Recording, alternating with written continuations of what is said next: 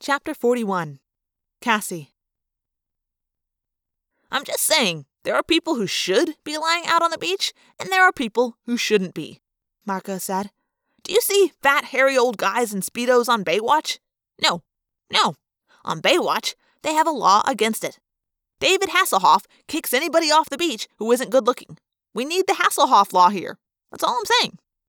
So, you wouldn't mind never going to the beach, Marco?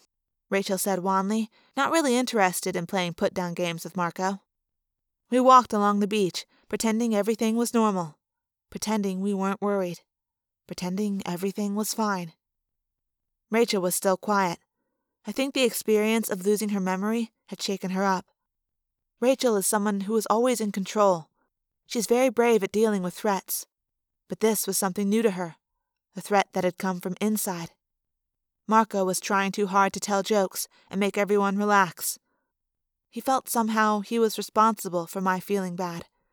He wanted to tell me that he didn't blame me, but he'd already told me, and I'd said thanks, and still I felt bad. Marco didn't know how to deal with that, so he tried to make everyone laugh. Jake was just one big tension machine. He hides it well, but I know him. I know when he's upset. It's something you see in the way he presses his lips together a little too hard, and a certain hooded look in his eyes. And then, Tobias was back. I have one for you, Cassie, he said. I found a whale. I waved at him. Tobias told us where the whale was. Jake stopped walking. You don't have to do this, Cassie. The force of the impact. If you hit too fast. Besides, maybe the Veleek isn't even around anymore. I couldn't look him in the eye. He was offering me an easy way out. I didn't want to be tempted. I'm going in, I said as calmly as I could. I could do this, Cassie, Rachel said. Do three morphs, six changes, including one that's totally new, all that quickly? I asked her. You all say I'm the fastest morpher, the one who gets control over a new morph easiest. I'm the person for this job. To my surprise, Jake nodded. Cassie's right. It's her job. He took my hand. But we'll be there for you. The four of us walked into the surf. Ax had to sit this one out. He would have had to morph back to his original form, and that probably wouldn't have gone over too well at the beach. We had chosen a spot far from the lifeguards. We didn't want someone deciding we needed to be rescued. I splashed into the cold surf. Water bubbled around my ankles, then my legs, my waist. I plunged forward and swam away from shore. The others were right beside me. Tobias had flown to the top of the cliff to rest up for a few seconds. I swam out to sea, and as I swam, I focused on the first morph. Some morphs are terrifying. Some are disgusting. Some overwhelm you with their animal instincts of fear and hunger. Other morphs make you feel invincible with their power.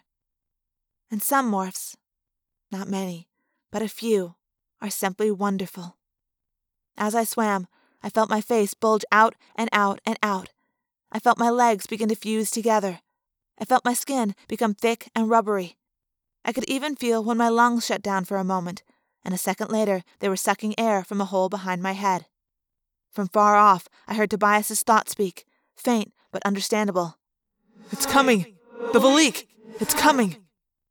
I was a creature with feet but no legs, hands that were flat and gray, and no arms. I had human eyes that still stung from the salt water, but a blowhole in the back of my neck. I was half human, half bottlenose dolphin. I rolled onto my side to look upward, and there it was Visser 3's hunting dog, the Veleek, the dust monster, a tornado of energy hungry particles that swirled like a small tornado. I dove beneath the waves, and when I surfaced, it was still there, but it had not come closer. It doesn't like the water, Marco said. I guess not, I agreed. You were right, Cassie, Rachel said. Let's hope so. I felt the last of the changes as I became a true dolphin. The joy. I'd forgotten how happy the dolphin was. It seemed strange, given what we were up against. But still, with all our worry, the dolphin joy was hard to contain. Let's go find this whale, Rachel said. We took off at full dolphin speed. I fired a series of clicks from the organ in my head. The clicks resounded through the water and came back to me in echoes. The echoes painted a picture of what was in the water around me. I have him on echolocation, I told the others. Yeah, Jake agreed. A little left. Not far now. Soon I could hear the whale crashing through the water. We raced up alongside him, faster than he was, but insignificant beside his huge bulk. It was like running next to a truck or a train. His flank was a gray wall, scarred and dotted with crusts of barnacles.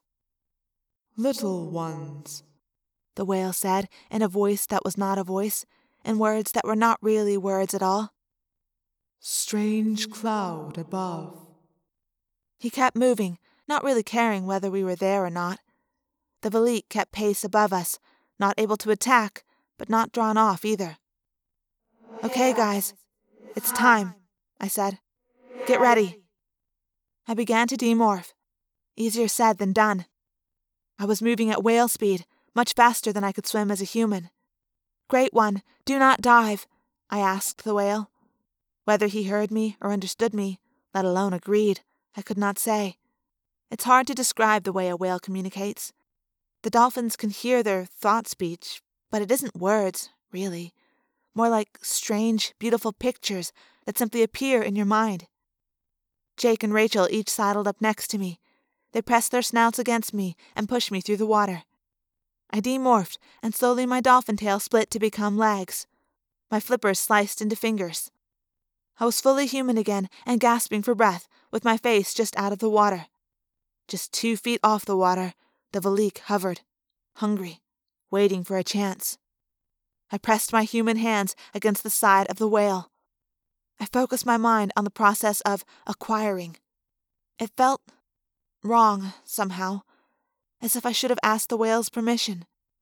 But the slow, vague communication of whales does not allow for explanations. I needed his DNA. He slowed and almost stopped. It was the acquiring trance. All animals become calm while they are being acquired. But it was hard to think of the whale as just being an animal. I had dealt with whales before. They are not intelligent in the same way humans are, but they have minds and, I believe, souls. When I was done acquiring the Great One's DNA, I took my hands from him. I'm done, I said, getting a mouthful of salt water. My friend slowed down, and the whale pulled away. Now I was one of the most awkward things in the world a human being in the ocean. I didn't fear drowning because my friends were all around me in dolphin morph. But with the Veleek hanging above us, like a low ceiling of gnashing teeth, it was creepy. Is Tobias ready? I asked. He's up above the Veleek, Jake said. How are you holding up? So far, I spit salt water out of my mouth. So far, so good. I'm ready.